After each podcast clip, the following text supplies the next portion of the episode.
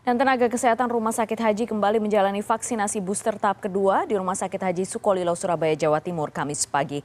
Vaksinasi diikuti sedikitnya 250 orang. Vaksin dosis keempat ini diberikan kepada dokter dan karyawan rumah sakit yang berisiko tinggi terpapar COVID-19. Vaksinasi juga digelar sebagai langkah antisipasi meningkatnya pasien COVID-19 setelah perayaan Hari Kemerdekaan Republik Indonesia. Target vaksinasi booster kedua di rumah sakit mencapai 700 nakes. Sebelumnya di gelombang pertama ada 300 peserta divaksinasi. Yang saat ini kita masuk ke periode 2 dengan vaksin booster kedua ini adalah Pfizer. Pfizer yang half dose seperti itu. Untuk yang hari ini itu kita membuka hari ini dan besok. Jadi tanggal 18 dan tanggal 19 Agustus itu dengan 540 sasaran.